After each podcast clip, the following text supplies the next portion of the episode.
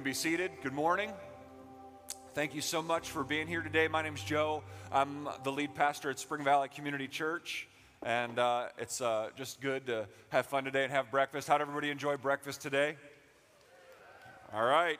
About half of you, the other half, you're like, ah, this is pretty average. Um, no, we just want to say that we're so glad that you are our guests this morning. Also, want to, before I get into my message this morning, I want to say thank you to all of the awesome volunteers at Spring Valley Community Church to this morning. Thank you so much. Today, we are starting a brand new teaching series called Homesick. Um, we're going to be looking at a letter that was written by one of Jesus' most well known followers. Even if you're not a church person, uh, you've probably heard of Peter before. Uh, the book of First Peter is going to be our text uh, all the way up until the Christmas season. Uh, Peter wrote this letter uh, to churches in what we know today as Turkey. He wrote this about 30 years, give or take. Uh, a couple years. He wrote it 30 years after the death and resurrection of Jesus. And this morning, I only want to preach to you and share with you the first half of the first verse of 1 Peter. And some of you are like, it's going to take us a while to get through 1 Peter. Um, but I, it, we'll go faster after this, I promise. Uh, we already have it all planned out. We will finish uh, by Christmas. Um, but I want to just read this statement to you that Peter starts this letter that he wrote to churches in modern day Turkey. He says this Peter, an apostle of Jesus Christ. That's it. That's all we're going to talk about today. Peter, an apostle of Jesus Christ. So it's easy to gloss over a statement like that. Some of you are wondering, I don't know why I came, breakfast was good, but this guy's going to talk about half a verse for the next 30 minutes. I'm not sure this was a good choice. But Peter was an apostle of Jesus. You're like, great point, Joe. Where did you get that from? Uh, by identifying himself as an apostle, though, Peter is giving us his credentials to write a letter which contain both the promises of God and the commands of God. So Peter had this major responsibility to communicate to the church on behalf of Jesus Christ.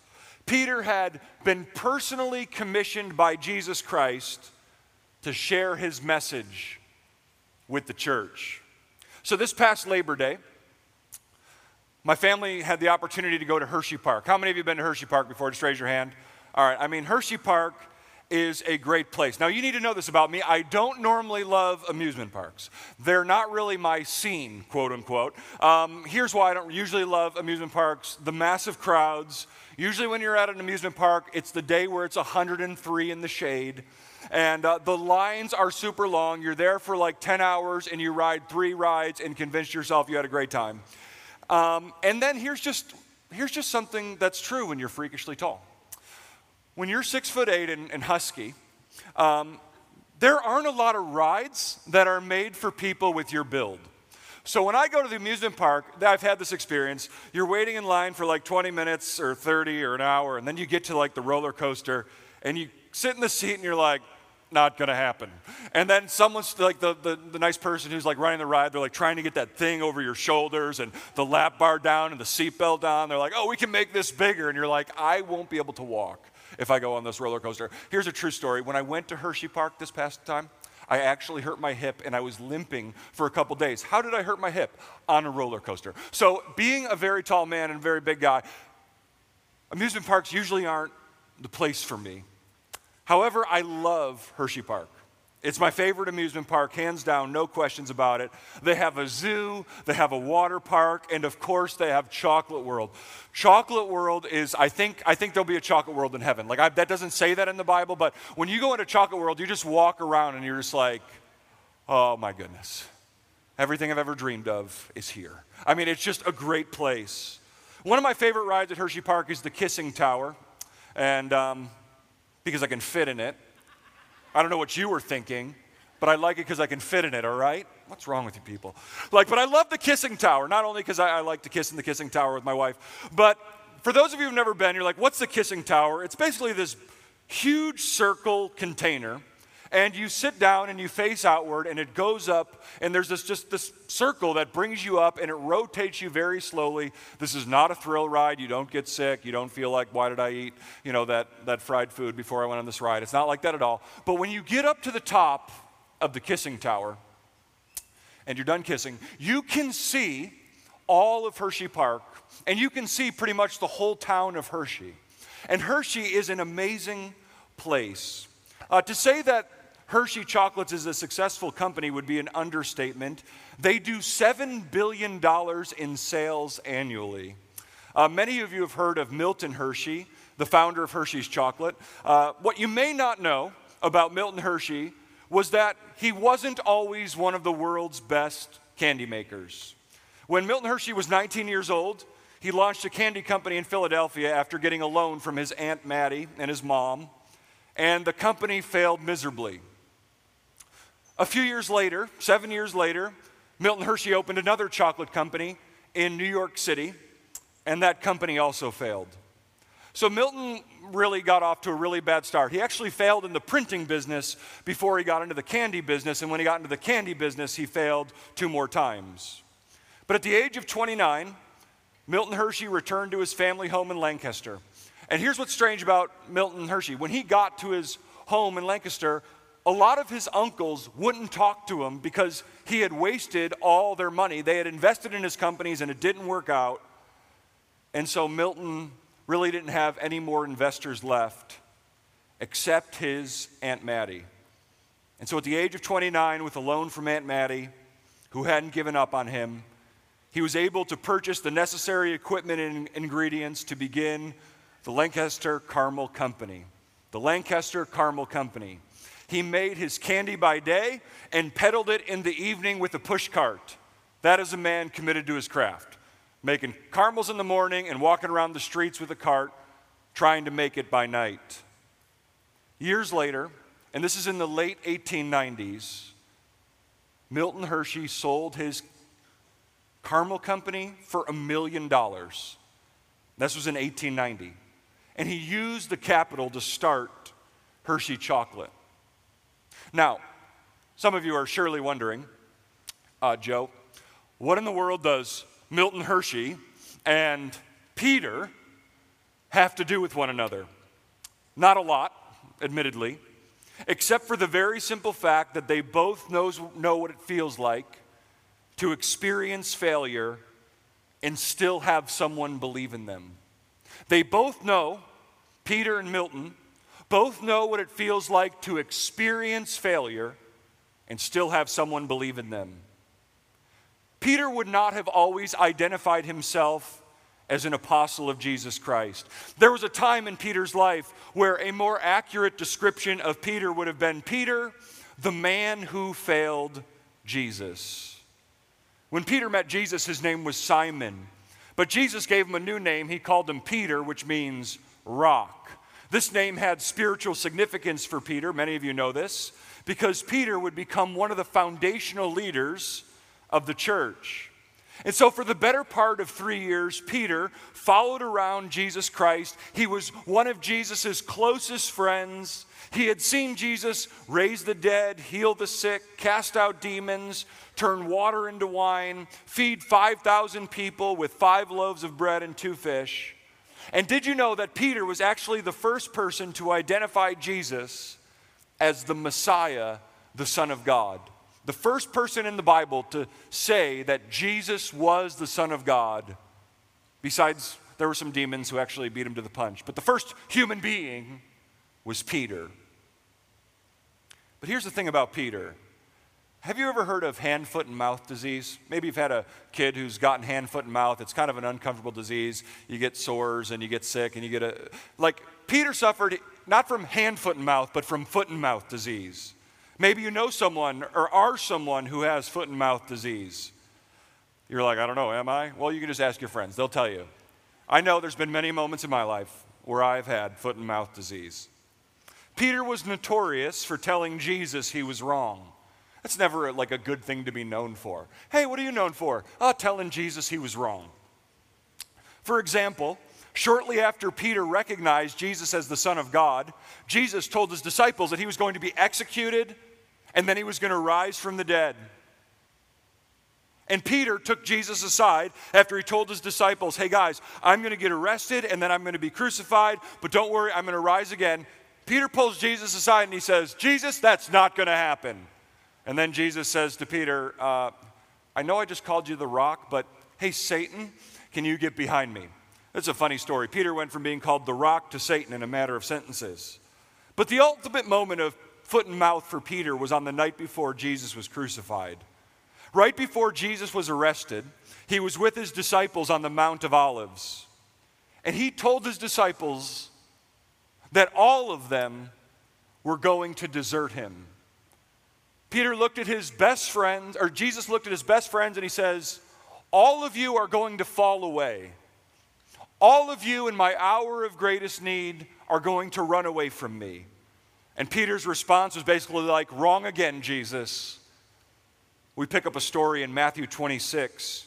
After Jesus tells Peter, You're all going to fall away, Peter responds in verse 33 of Matthew 26 Even if all fall away on account of you, I never will. Okay, Peter. So what does Peter do here? He thinks he's going to be fine. Jesus just said, You're all going to fall away. And Peter's like, No, I'm not. And then not only does he overestimate his ability, he also throws all the other disciples under the bus. They're like, They may fall away, but even if all of them do, I'm never going to. Verse 34 I tell you the truth, Jesus answered. This very night before the rooster crows, you will disown me three times. But Peter declared, Even if I have to die with you, I will never disown you. Even if I have to die with you, I will never disown you. Some of you have heard the old proverb, pride goes before destruction. This was about to come true in Peter's life. Peter's pride had blinded him to his own vulnerability. Just hours later, after Peter had just looked Jesus in the eye and said, I'm never going to abandon you, Peter would eat his words. After Jesus was arrested, he was taken to the high priest to be questioned. The high priest was the highest religious official in Jesus' day. Peter was sitting around a fire with some others within earshot as Jesus was being questioned by the high priest. So there was this place where Jesus was being questioned, and then Peter was kind of like in like this outer space where he could sit around and he could hear what's happening. And there's all these people. This is a trial that's happening late at night, and there's all these people who are kind of interested about what's going to happen to Jesus. And so, as Peter is sitting around the campfire, Luke tells us this in Luke 22, verse 56, after Peter declared, I'm never going to fall away. A servant girl saw him seated there in the firelight. That's Peter.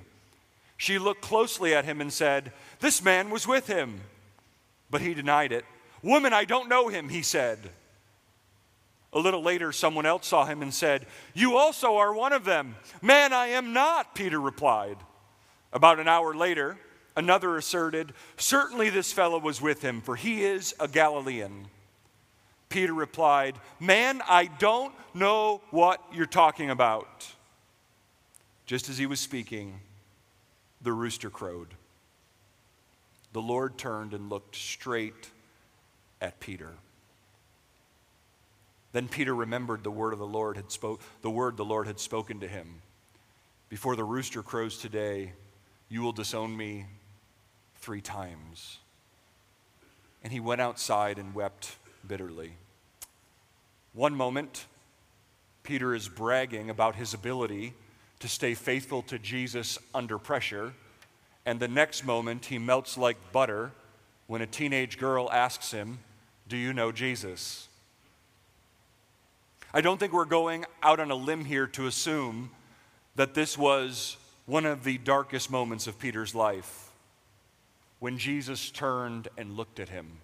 I never really noticed that in the story before, but Luke tells us that right after Peter denied him for the third time and the rooster was crowing, Jesus turned his head and looked directly at Peter. Jesus knew the moment it happened. Could you imagine what that must have been like for Peter? To have Jesus staring at you after you had just failed him? The man who befriended you, the man who called you, trained you, loved you, the man who you proclaimed was the Son of God, the man who was facing his own death is staring at you, knowing that in his hour of greatest need, you failed him. It's no wonder that Peter left the courtyard that night to weep and agonize over what he had done. Peter goes dark for the next few days. During Jesus' trial, crucifixion, and burial, Peter disappears from the gospel story. Have you ever noticed in your own life how failure has a way of driving us into hiding? We don't know where Peter went, but like all of us who have experienced profound failure, he isolated himself. Have you ever done that before? Have you ever felt the, the shame and the guilt of doing something you know you shouldn't have done? And then all of a sudden you feel unworthy of love, unworthy to be around people, and you think the best course of action is just to get alone because you want to wallow in your failure. Peter does the same thing. I imagine that those days after Jesus' death were especially hard for Peter. Even though Jesus had predicted his resurrection, I'm imagining that Peter was probably wondering if his last memory of Jesus was going to be that look he gave him and the sound of a rooster ringing in his ears. But that wasn't Peter's last moment with Jesus. Sometime after Jesus' resurrection, Peter and some of the other disciples decided to go fishing on the Sea of Galilee. Jesus had appeared to Peter and the disciples a couple times, but Peter and Jesus never really talked about that whole denial thing. Apparently, Jesus' disciples weren't very good fishermen because on this particular fishing trip, they had spent the whole night fishing and had caught nothing. Early the next morning, when they were still out on the water, Jesus showed up on the shore. And Jesus was standing on the beach of the Sea of Galilee. And Peter and the other disciples were in the boat. And Jesus calls out to them from the shore Doesn't look like you've caught anything. Why don't you try the other side of the boat? Now, the disciples at this point in the story don't know it's Jesus. But for some reason, they do it anyway. Who's this strange man on the shore telling us how to do our job? That turned out to be a pro tip. They caught 153 fish just by moving their net to the other side. And when they pulled in so much fish, the light went on in Peter's mind. When Peter realized it was Jesus, he jumped off the boat and swam to shore. Like Jesus is, or Peter's like, we don't even need to get to the dock. I am going to jump in the water and swim because he was so excited to see Jesus. When the other disciples made it to the beach, Jesus built a fire. He took some of the fish that they had caught and he made breakfast for his friends. That's why we had breakfast this morning. Did you ever have one of those moments with a close friend when you both know there is something between you and you're wondering when you're going to talk about it? Did you ever have those awkward moments? You know your last interaction with someone was not pleasant. You know that you have wronged them or they have wronged you. And Peter and Jesus are eating breakfast together, and the other disciples are there. And you have to know this is running through Peter's mind like it would be running through your mind if you know you let someone down that you really loved. Neither Jesus nor Peter had forgotten about what had happened. There's this awesome story in John 21 of the breakfast on the beach. John 21, verse 15 says this When they had finished eating, Jesus said to Simon Peter, Simon, son of John. So Simon was Peter's name before he became Peter. Simon, son of John, do you truly love me more than these? Yes, Lord. You know that I love you. Jesus said, Feed my lambs. Again, Jesus said, Simon, son of John, do you truly love me? Peter answered, Yes, Lord. You know that I love you. Jesus said, Take care of my sheep. The third time he said to him, Simon, son of John, do you love me? Peter was hurt because Jesus asked him the third time, Do you love me? Peter says, Lord, you know all things. You know that I love you. Jesus said, Feed my sheep. So it's important to catch what Jesus is doing here. Jesus, in this moment, is recreating the scene of Peter's failure. When Peter denied Jesus, he did it publicly. Excuse me. When Peter denied Jesus, he did it publicly, sitting around a fire. And here after breakfast, seated around a fire, Jesus confronts Peter publicly. When Peter denied Jesus, he asked him three times, Are you with Jesus? Here, Jesus asked Peter three times, Do you love me? Simon, son of John, do you truly love me more than these? Peter, do you remember when you said you love me more than all these other guys? And three times, Peter has to answer the question and say out loud, I love you. But this time, Peter didn't proclaim he loved Jesus more than anyone else. Now, let me ask you this question Jesus is recreating the scene of Peter's denial. Doesn't it seem like Jesus is just being mean? Like, doesn't it seem like Jesus is putting the screws in? Doesn't it seem like Jesus is taking a knife and putting it on Peter's failure and like twisting it a little bit, like, Peter, remember that moment when you denied me three times? Let's talk about that again. Why is Jesus making Peter relive the darkest moment of his life? Why is Jesus putting Peter through this painstaking reenactment? Why? because Jesus wants Peter to grasp the depth of his failure. Jesus isn't cutting Peter to hurt him. Jesus is like a surgeon going to the root of Peter's failure and helping Peter to understand the reality of his pride, his brokenness, and what was really in his heart. Jesus is being incredibly tough on Peter in this moment because Jesus wants to actually help Peter heal from his failure. Notice this Jesus is actually not being mean. Every time Peter confesses his love for Jesus, do you love me, Peter? Yes, I love you. Feed my lambs. Take care of my sheep. As Peter is facing his failure, Jesus is driving his grace and affirmation deep into Peter's life. Peter, you failed me. Peter, you failed me, but I'm not finished with you yet. Peter, you failed me, but I'm going to change the world through you. Peter, you failed me, but now that you have been broken by failure, I can trust you to take care of others and lead others. Peter, you failed me, but for the rest of your life, you're not going to be known as Peter the failure. You're going to be known as Peter, an apostle of Jesus Christ. I've told you all that to tell you this this morning. Here's what I believe God wants every person in this room to know as we consider Peter's life.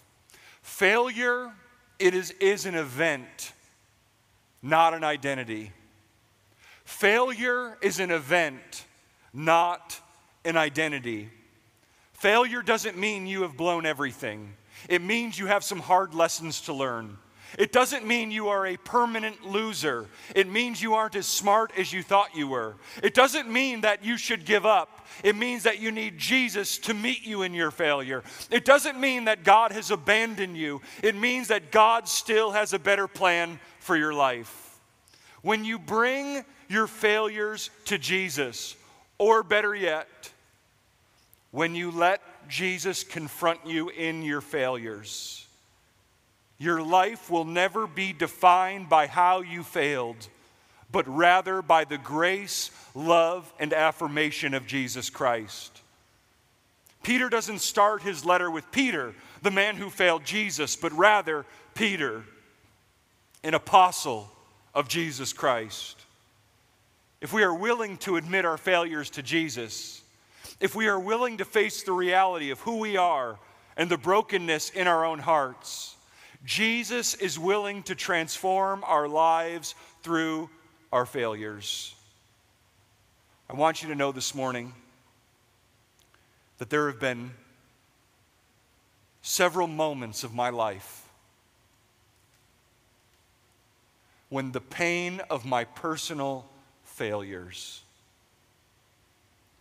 have caused me to wonder if God still wants me and if God can still use me. And I'm guessing there's some people in this room this morning who are asking the question can God still love me? And can God still use me, even though I know and He knows that I failed? And what I want you to see in Jesus is that when we fail, He doesn't run from us, He pursues us. Some of you have been running away from God for a very long time. Some of you have been keeping God at an arm's length for days, months, and years. But you need to know this morning that the kind of God that we serve runs after us when we fail, not away from us. The only person running is you. Jesus is pursuing. When I look at Peter's life, Peter, an apostle of Jesus Christ, and I think about this epic failure in Peter's life, I don't know about you, but I don't know of any other way to illustrate the incredible grace of God for failures. Maybe you came this morning for the breakfast, but I want you to know whether you've been a Christian for 20 minutes or 20 years, or you've never given your life to Jesus Christ. God does not define your life by how you have failed. He defines your life by His Son, Jesus Christ. God calls you His son or daughter when you put your faith in Jesus. He accepts you at the point of your failure, and He brings healing and He brings hope and He gives you a new identity loved, accepted, cherished, belonging to God. The church of Jesus Christ is made up of failures. There is no one in this room or any church across our nation or around the world this morning that has a single person who has not failed God. We are failures. I have, and you have, and every person at your table has failed. And we are still called His own. And we can still say, no, we're not apostles like Peter. But you can still say, your name, and I am a child of God.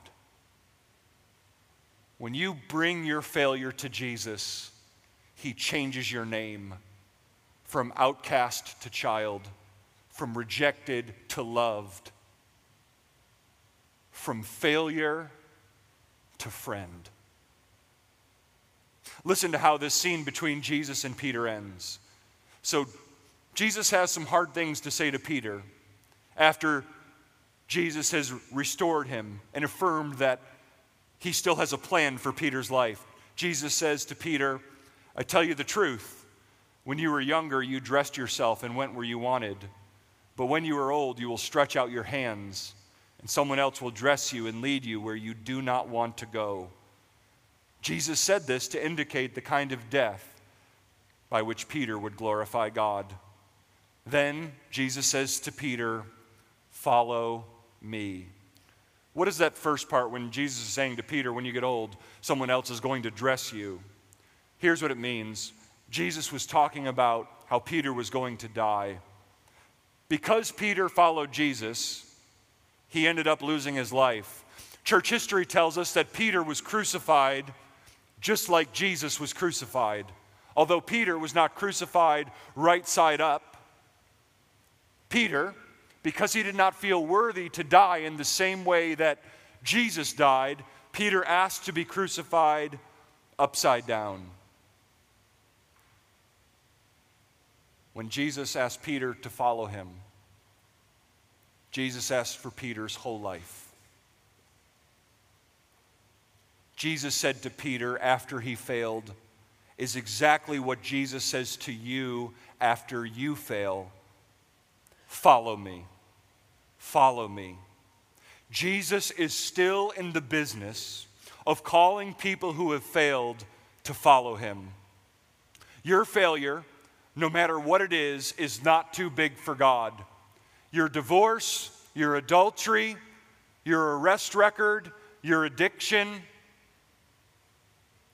anything, no matter what it is, your failure is not too big for God. For Peter, it was pride. And I'm guessing for a lot of us, it's pride. Maybe we don't have something where we're saying, yeah, I'm really, I'm really don't know if I've ever failed big time. I want to tell you this morning if you don't know if you failed big time, you don't understand the gospel of Jesus Christ. The church isn't made up of people who, some people have sinned big and some people really haven't done that, done anything that bad. The church of Jesus Christ is filled with people who realize that they have failed God, end of story. And the church of Jesus Christ is filled with people who know that they need Him and that He is ready for them. Like Peter, Jesus is calling out to you today and asking you to follow Him. As you can tell from Jesus' words to Peter, following Jesus is not an invitation to luxury and autonomy. Peter, follow me, and by the way, you're going to die. I just want you to know this morning that I'm not a salesman. I'm not trying to make following Jesus sound better than it actually is. Some people think if I follow Jesus, God's going to give me everything I've ever wanted. That's not how it works. When you follow Jesus, you surrender to Him. You are giving control of your life into the hands of another. Following Jesus means He's the leader and you're the follower. Following Jesus is not getting religion into your life, it's getting a new master.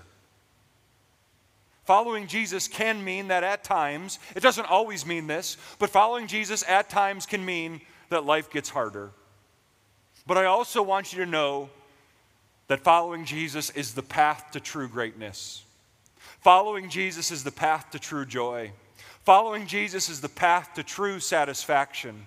Following Jesus is the path to the life you were created for. Following Jesus is the key that will unlock the purpose of your life. I want you to know this morning that the best decision you can ever make is to follow Jesus. My heart for you this morning is not that you would get connected to this church. I would want that for you, but that's not my main heart. I want you to get connected to Christ. I think sometimes we get confused.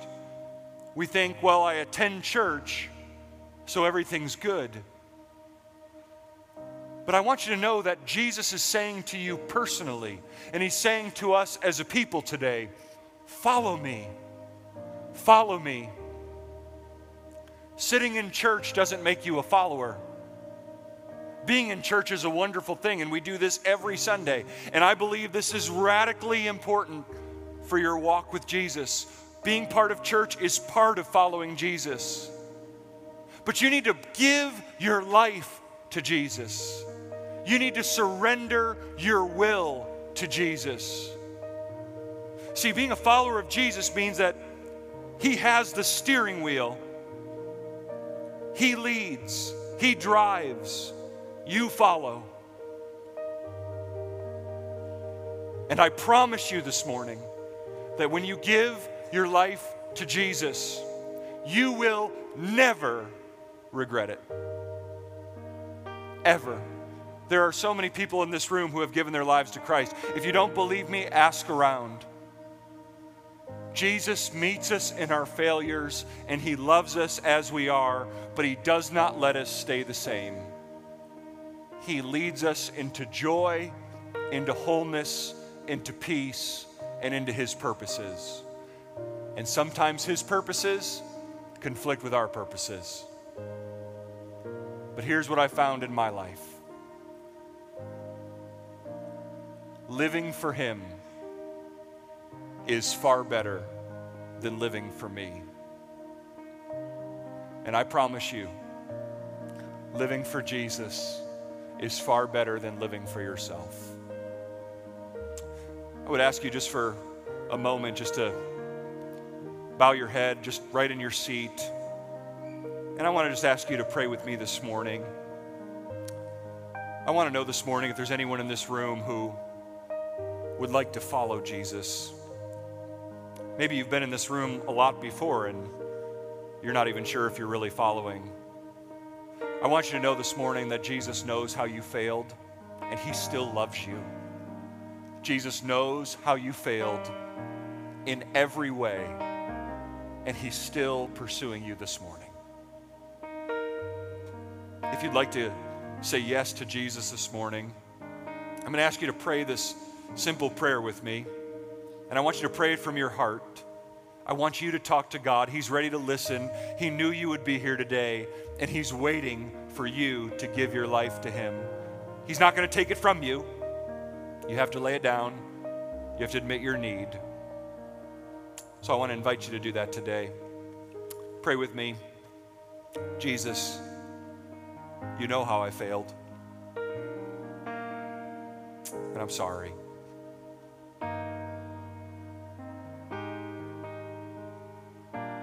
Jesus, I need you to come and make me new. Lord, I need you to take over my life. I surrender to you. I believe that you are the Son of God. And I give you my life this morning. And I ask you to forgive me for all my failures all my sin. I want to follow you. Thank you so much that you accept people like me. You're such a kind and good